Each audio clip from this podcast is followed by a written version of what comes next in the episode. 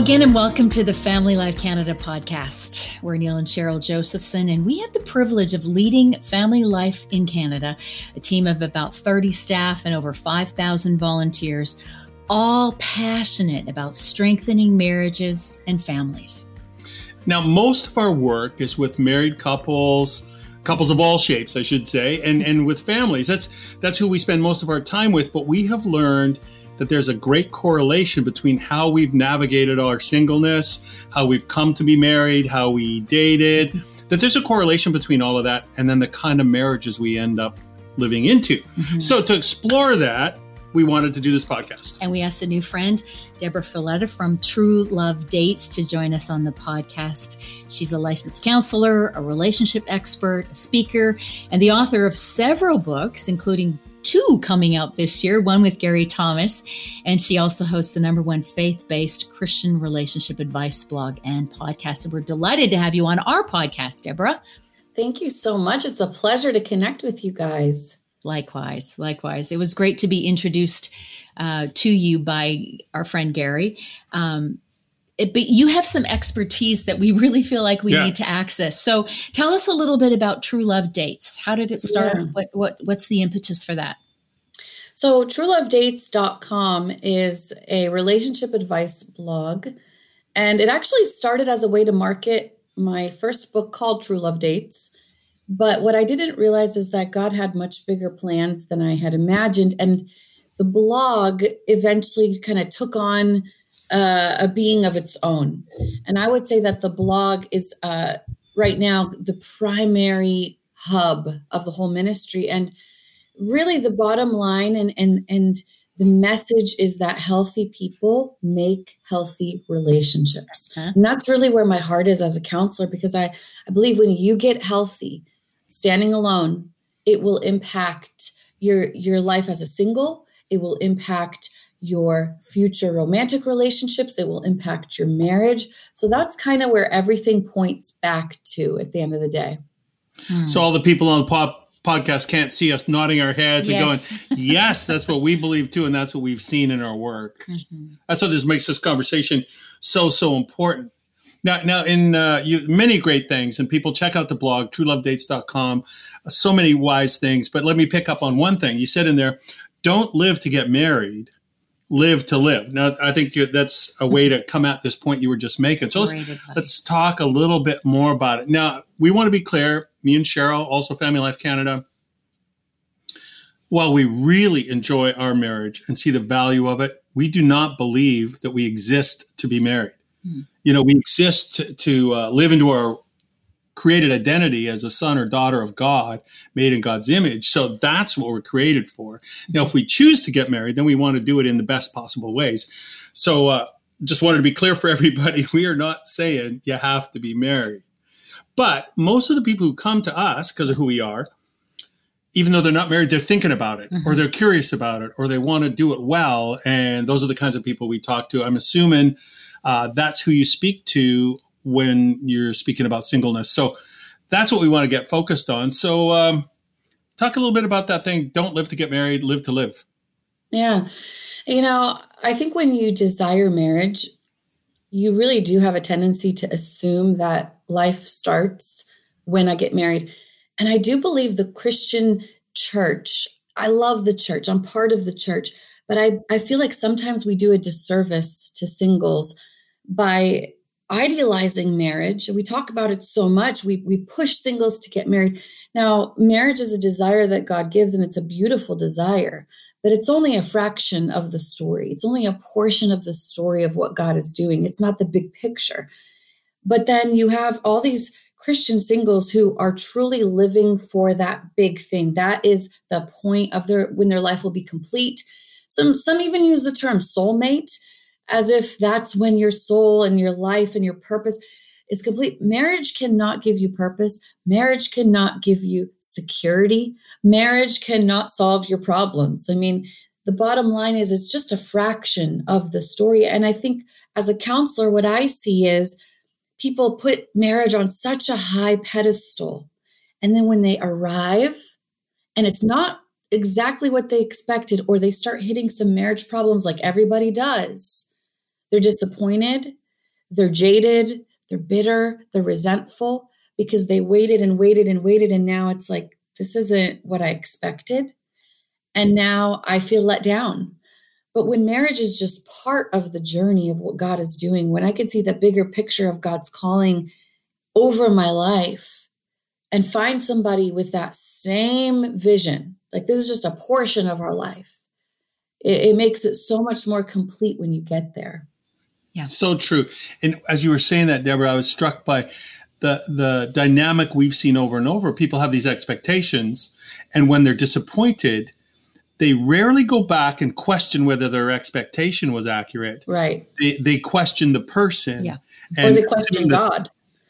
Question God, the person, use it against themselves. I'm a bad, yeah. unlovable person. You know, instead of questioning the expectation, Right. And that's back to what you're saying. Like we need to understand the, the right view of marriage. Right. And when we are secure and whole, standing alone, that's when we can engage in the healthiest relationships. When I am there to pour out, not to desperately receive out of my emptiness, like I'm, I'm not feeling good about myself. I need to feel complete marriage can't really help us in those mm. areas. And, it, and if it does help us, it's for all of five minutes. And then you realize, wait a second, this person's human, you know? Yeah. Yeah. yeah. And so just having realistic expectations, but really starting the conversation with who am I? What have I come from? Like, what's my past baggage? If you look at my first book, True Love Dates, it's broken into three crucial sections for finding love. Number one, dating inward, which is about dealing with your junk and your past and your baggage. Number two, dating outward, having healthy interpersonal relationships, being healthy in the present.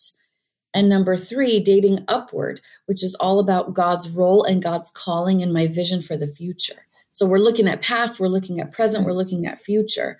And when we have those components right, we end up in the best type of marriage. Yeah. And you probably see the same connection, but we can see, you know, 10, 5, 10, 15 years down the road when the couples that we're interacting with, we can see those connections to to their pre-marriage life. You know, sometimes it's family of origin issues, sometimes it's, you know, how they handled their singleness, but if those aren't handled well or dealt with, you're right, they do pop up. Mm. They, they do. do affect the health of the marriage. I I'm sure you've heard Les and Leslie Parrott talk about the uh, marriage is only as healthy as the least healthy person in it. And you know, we we put glass ceilings on our marriages all the time because we haven't, like you said, looked looked inward, looked outward, looked upward. So, talk a little bit about some of the connections you see between um, when people date, how they date, and how their marriage looks down the road. Uh, have you identified some pretty kind of linear connections? Well, hands down, what you see in dating, you will see in marriage, just magnified. So when you're seeing uh, issues, when you're seeing struggles, communication, when you're seeing insecurities, when you're seeing conflict, unresolved conflict, marriage doesn't solve those things. It just magnifies them. And and it does concern me when I see a couple so early on, and I, I get requests for counseling from dating couples and I think pre marriage counseling is good, but I think individual counseling is more important, to be honest. And when I see a couple who comes in for dating counseling, I'm like, this is already trouble. Having to already, in dating, deal with a- issues A, B, C, and D means these things are only going to get magnified when we get married, you know? And so that's really the, the correlation is what you see in dating. You'll see multiplied by 100 in marriage. And and again as you get healthy as an individual as you take the time to look in and figure out what do i need to work on? You know past trauma or those false expectations or those eh, beliefs about myself those labels that i carry that you know bring all these insecurities and doubts and shames the sins and struggles whether it's pornography or sex addiction or whatever does not dissolve in marriage. And so um, when I talk about healthy dating, at the end of the day, I really mean just becoming healthy as an individual and, and taking those necessary steps right now. Right now. And I always tell people it's not in vain. You are doing the work, you're just doing it early. Well, Deborah, what if I never get married? Guess what? These hmm. skills will help you in your life and in your other relationships. They'll enrich you to be a healthy person. So it's not in vain either way. Yeah. Yeah, we'll often tell couples like the the marriage relationship is a relationship. It's not like uh, it's in its own separate category. Of course, species. it has other elements, but it's the same. Yeah, it's the same species. So the things that help you in other relationships will help right. you in your marriage. You're, yeah, you're right. So, what kind of? I know you've given lots of advice, uh, relationship advice to singles. Can you choose kind of the top three pieces of advice? And we'll go to the um, website for the rest. Just Correct. give us, yeah. Just give us your, your, your top three. First and foremost, get healthy standing alone, which we talked yeah. about. And yeah. and I would say going with that component, I really encourage a season of counseling. I really do. Okay.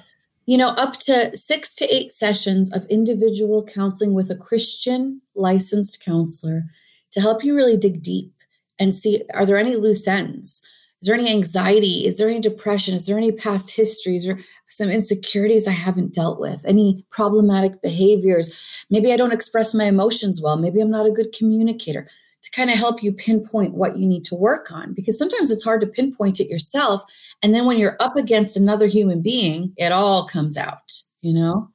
So do that work standing alone. That would be my first piece of advice for sure. Um, I would say my second piece of advice would be to educate yourself. Um, I wrote a book called Choosing Marriage, and in that book, I, I talk about how we don't really prepare for marriage. It's it's such an important aspect of our life, and we want it, but we don't prepare for it. To become a surgeon, my husband needed 25,000 hours of training to get his medical license. For me, as a licensed counselor, I needed 3,500 hours of training. To get your driver's license, it's a, it's 100 hours minimum. To go get a marriage license, it's zero required hours of training. You just go in, sign a few papers, and you're like, good luck with that. Have a great life. But if we really value marriage in the way that we say we do, wouldn't it also make sense that we start preparing and training and educating? Nobody would would enter a marathon with zero training. But marriage is even more intense and and way more meaningful and substantial and significant in how it impacts your life and your health and every part of you. Yet we go into it with such little preparation. At best maybe a couple hours of premarital. If my surgeon before a surgery said, Yeah, I got a couple hours of training, I'd be like, uh, I don't think this is going to work. But marriage, it's so normal for that to be the case.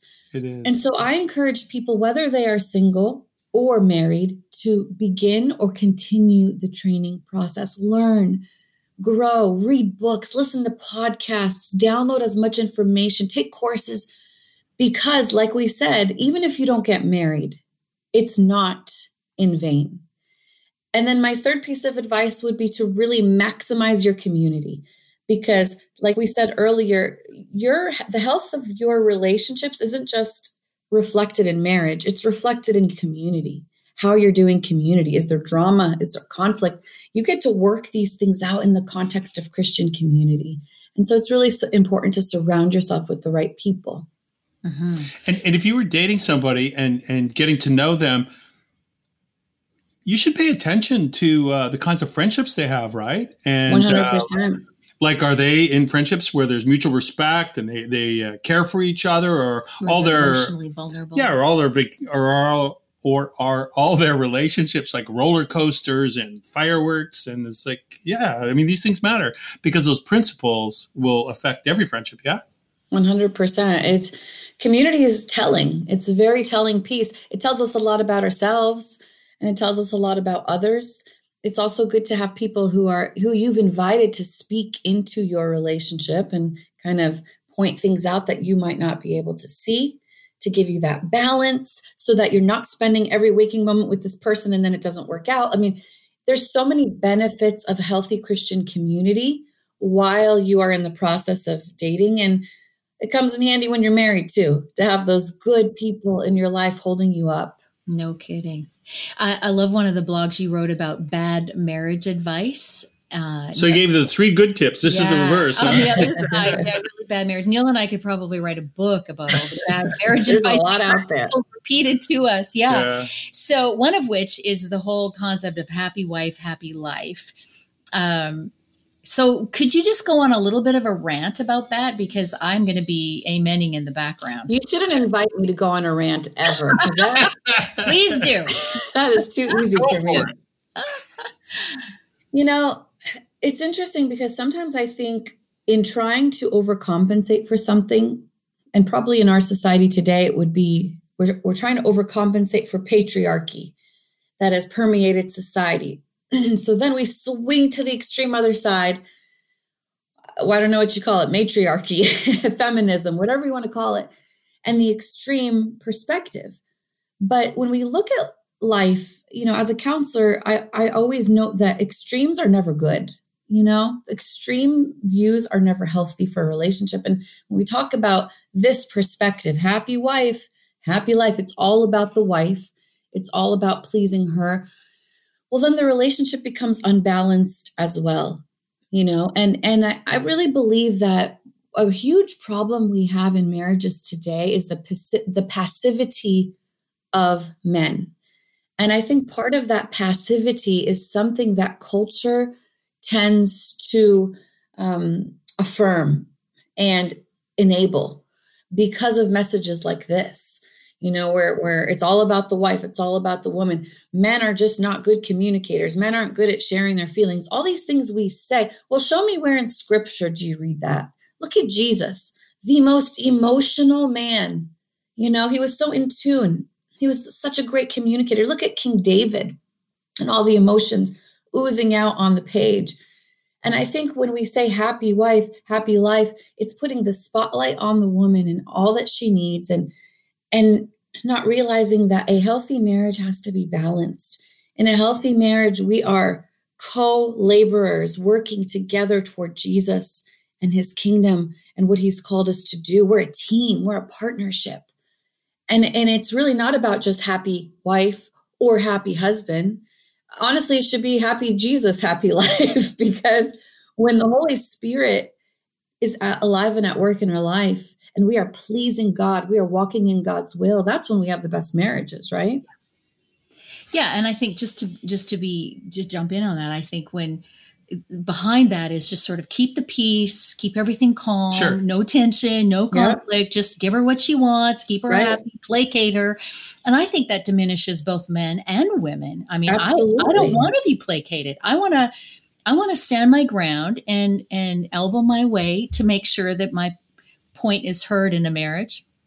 I don't want to be placated. I want to be listened to. I want to be honored and respected. And so, as a woman, and and, and so do I. And so does right. exactly. exactly. And this is the conflict in marriages. We both have needs. We both have expectations. We both have reasonable um, desires that are God given that you would be respected and listened to and collaborate yeah. on building this beautiful thing that God wants us to build together. Yeah, I like your yes. co-laborers yeah. wording.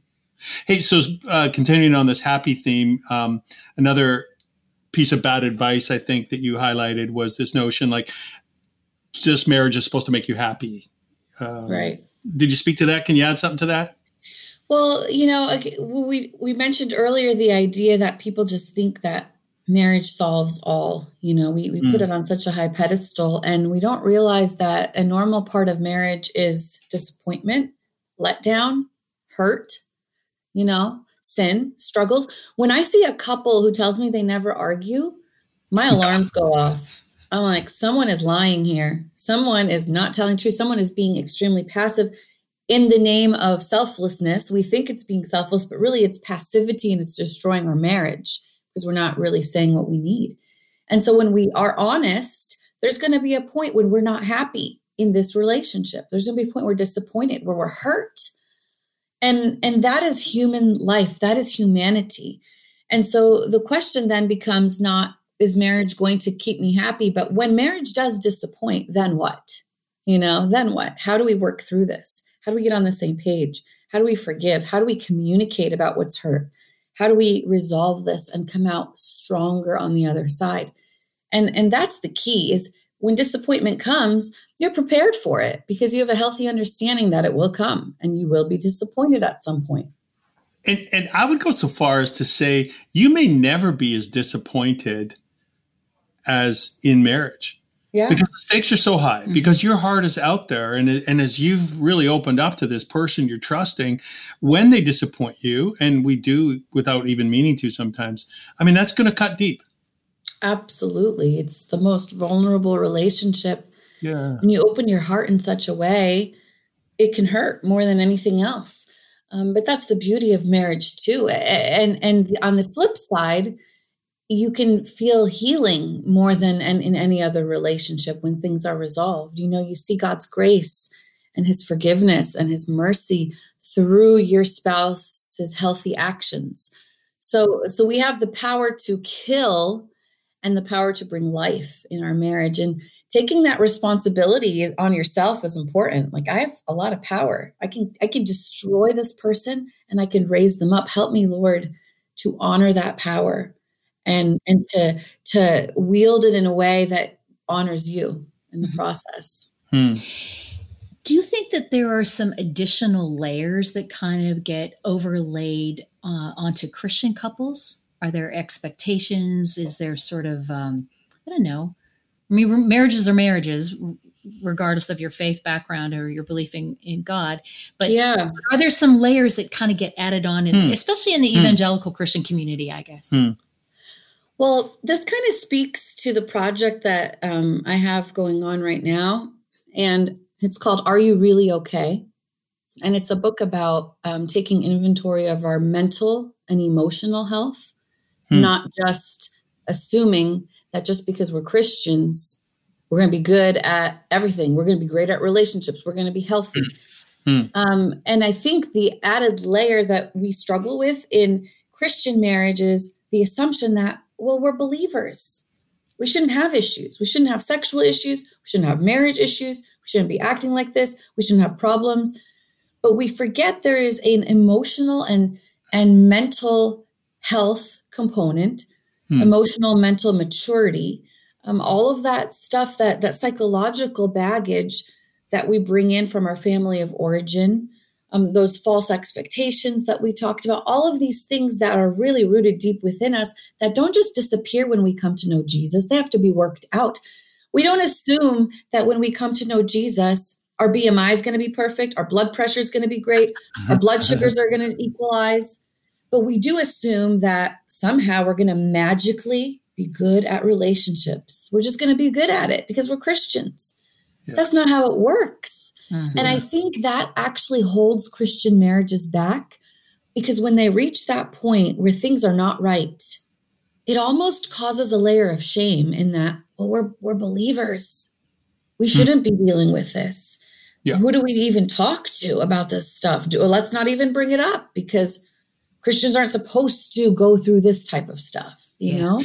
You know, we spend a lot of time and energy, and one of our, our priorities is to try to coach churches to be places that really encourage healthy relationships, single relationships, married relationships, all relationships. And, and churches struggle to be as authentic as you just encouraged us all to be. Mm-hmm. So if you're really hurting in your relationship, whether you're married or single, are you safe to go to your church and say, I really need help? Mm-hmm. I mean, I am hurting right now. And I'd say a lot of people would say no. No, I, I would I don't feel safe saying that in my church. I'd be uh, I'd be uh, judged for that. I'd be like, oh, you know, sister, brother, you're, you must be struggling spiritually. That's why you have this problem. Right. No, I right. don't. So we coach mm-hmm. churches, and one of the things we really press is, could you be a really relationship affirming, marriage affirming place authentically? Honestly. That's so important. It is important. But I also think it's important for us to recognize as well that I think the church has limits too, as the body of Christ. I mean, I think sometimes we actually put too much on the church in the sense that they're not providing um, addiction groups or they're not providing marriage groups. And some churches are doing a great job. And I praise the Lord for those churches. Not every church can do that. Yeah. But if I had a, a plumbing issue, I'm not going to expect my church to provide the needs for my plumbing issue. I think mm-hmm. sometimes we put too much pressure on what the church should provide. sometimes it's really comes down it's a psychological problem that needs counseling Sure. and and and churches can say listen maybe we this is out of our wheelhouse but we want to support you so i also want to speak to churches and say you don't have to be the end all be all for every problem Yeah. but just to have that open and available heart that authenticity that says we all struggle and Right. it's normal and it's okay and will help you take the next steps here's what you need let's get you plugged into counseling let's get you plugged in to this 12 step program this support group this divorce care group whatever it is. Mhm. Um, and i think you're right it really just begins with authenticity if i'm completely honest with you this book that's coming out called are you really okay it's a little scary for me it's coming out in may and the reason it's scary is because i share my story for the first time Mm. I've shared bits and pieces, but I had a near death experience. It caused a lot of PTSD. Uh, it caused panic attacks, depression. I had to go through my own journey of medication and therapy and how it impacted my life and my marriage. And putting that out there isn't always easy right. you know but at the same time it paves the way for people to realize oh even licensed professional counselors who help people heal from this stuff struggle with it in their own life. I've been to therapy myself. I've taken antidepressants myself. And to be able to kind of just be honest about that i think paves the way for healing for others you know? So that's Yes. kind of where i would love to see us as a church I agree 100%. I think sometimes we feel like, not just in our own personal lives, but in our marriages, that somehow if our marriages don't aren't quite perfect or we aren't quite perfect that somehow we reflect poorly on jesus. Right. On his we were ruining his reputation somehow and i think we just need to get over that. Jesus is fine without us defending his reputation by being false. Yeah. uh, yes. He would I- be shocked if we were actually okay Jesus was known to hang out with some pretty messed up people. So He So really was. Yeah. And um, another question that we get asked a lot, and I know you've explored uh, quite a bit as well, and love to hear your take on it. Mostly the question comes from women, often expressing their frustration that their boyfriend or their fiance, fiance or their husband is not the spiritual leader in the relationship. Now, you've done some good thinking and some good writing on this. Let's talk about that for a few minutes. Now, are you trying to get all my rants out of the way? I am. I Sure, totally let's go am. for it. Just You're stirring it up, buttons. Deborah. This this is definitely a sensitive issue, you know. Yeah. Yeah. Um, leadership and submission, and what does that even look like? I think it's a beautiful concept and how it plays out in marriage. And I would say the evangelical thinkers who have been able to identify the role of leadership as, um, you know, spiritual leadership and sacrificial leadership, a man who's laying down his life, has been a great perspective for us to to to, to lean into for people who really want to apply that model to their life. I think when it comes down to practically speaking, um, even in my own personal marriage, is one thing that John and I have both learned is that when one or the other of us isn't taking the reins, the other person who wants something to happen needs to take the reins. So some seasons that has meant, all right, here's what we're doing. I am taking charge because John is not at a place where he is able to be the spiritual leader God has called him to be. But I'm going to take the reins and I'm going to bring that aspect of Jesus into our home. Those that prayer, that intimacy, that confession, whatever it is. There's other seasons where John's like, you know what? I'm taking the reins here because you are depressed and anxious and you're a mess and you need me to help support you during this season. And that's what I'm going to do. And so that's really how it's played out for us. I think sometimes the problem is when we have these high expectations of what a spiritual leader looks like, and we wait and we wait and we wait, and we live in passivity instead of living in what God has called me to. I need to take rela- responsibility for my relationship with the Lord, even in my own marriage. And many times when I do that, whether I'm the woman or the man, it inspires the other person to do the same. It starts to exude the Holy Spirit more and more into my relationship, and that influences the whole thing. Um, don't get me wrong; I'm not saying that that we should just, you know, cancel out the idea of spiritual leader. But I do believe that in some seasons, what it really comes down to is asking yourself this Am I reflecting what I need to reflect in this marriage? Am I pursuing Jesus the way that I need to pursue him? Am I exuding the Holy Spirit in this relationship in the way that I need to? And trusting that what you can't control, which is your spouse, God will heal and grow and inspire and motivate. So you do your part and and allow God to do the rest. You know, I I especially say that in marriage. Now let me just add the caveat here. If you're in a dating relationship and you're not seeing the evidence of that in the person you're with, remember what we said? Magnify that by a hundred. And if that's really what you want in marriage, you know, then go for it. But if you want somebody who's walking towards Jesus like you are, there's got to be a shift happen before you get married, you know? Yeah. And I think when the the term spiritual leader is so loaded with expectation, I think different right. people hear it differently and I think some a lot of times those expectations are really hidden and and nobody knows what sort of standard they're supposed to try to be living up to and, right. and so we've seen that that particular phrase be very complicated in mm-hmm. relationships and what we've also learned is that a lot of times it's just expecting that your partner will experience Jesus in the same way that you experience yes. Him. You know, yeah. Gary Thomas's work on sacred pathways is so yeah. great because it's really helpful. We're different. We're wired we're different, different spiritually, and we can benefit each other if we lean into those differences.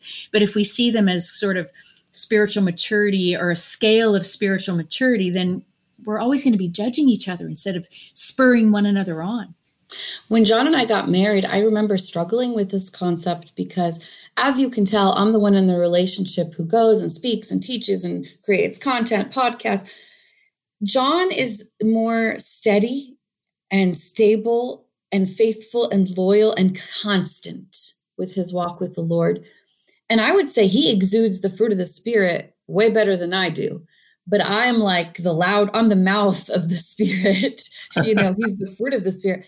But when you're wired to experience Jesus in such a tangible way, you know, I remember uh, looking at him early on in our marriage and being like, well, why isn't he like me? Mm. Yeah.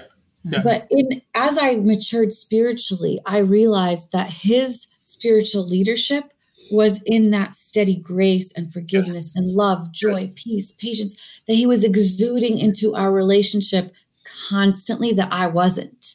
I would be the one to get mad quicker or have passion about something and but but was I exuding the fruit of the spirit, you know? And so it, I realized that we both really bring Jesus to the table but in different ways and we've learned so much from one another along the way. And if we could stop short of judging the way the other person, what the other person is bringing to the table, I, we're judging what they're not bringing to the table because we think it's a lack but they are bringing some strengths. And, right. and, this is what the scripture teaches, right? Is that we don't all have the same gifts. We don't always express the spirit in the same way. So, and that's the strength of a marriage that you and John have learned. And I think every marriage that's healthy in this regard has learned. Hey, gonna, uh, one more topic before uh, we get to the end go. of the podcast. but really want to touch on this topic. We've talked to Gary Thomas and we've talked to you. you. We're really excited about this book that you have coming out. There's so many books already written about sex, but you and Gary have this book coming out in 2021. Uh, give us the overview. What can we expect? Why did you do it?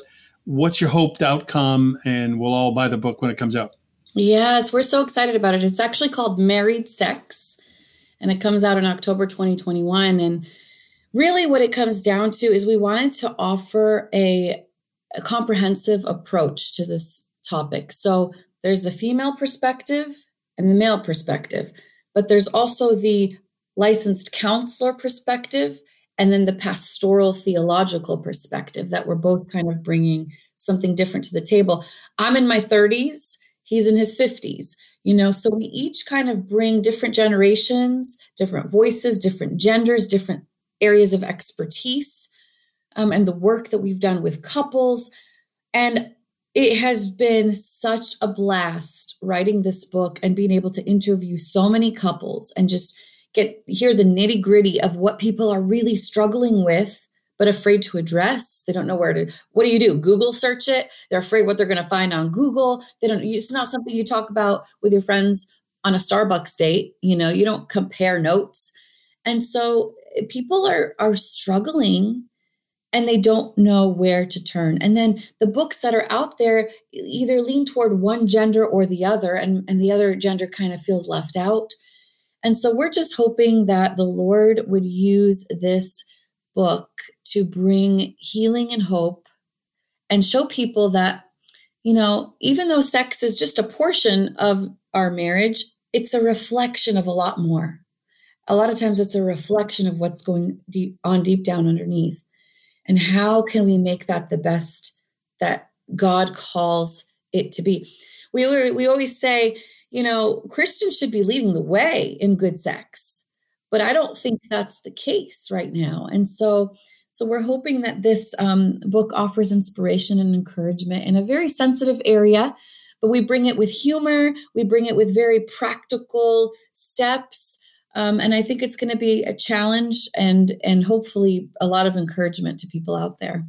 Good. We will pray to that end because boy we know it is an area that a lot of couples are really struggling with. Yeah for sure. Fantastic. We'll look forward to that. Comes out in october. Hey and for more of the wisdom that you've been enjoying on this podcast from deborah please check out truelovedates.com um, great articles blogs. Uh, thank you for sharing some of that Deborah, thank you so much for taking time for this. Yeah. Thank you for having me. Boy, we could have gone on a long time. Well, let's let's do it again and we'll pick up where we left off. I, I can punch a few more buttons actually, probably. you have a few more rants left I, in I you? Let's you do some more. more in you. Oh yeah, absolutely. I could keep going. Uh, we'll bless you in what you're doing, and we'll look forward to the book coming out. Thank you all for listening, and you can find more podcast episodes and a link to our current webinar series, Great Marriages Don't Just Happen, at familylifecanada.com. We'll talk to you next time. Bye for now, everybody.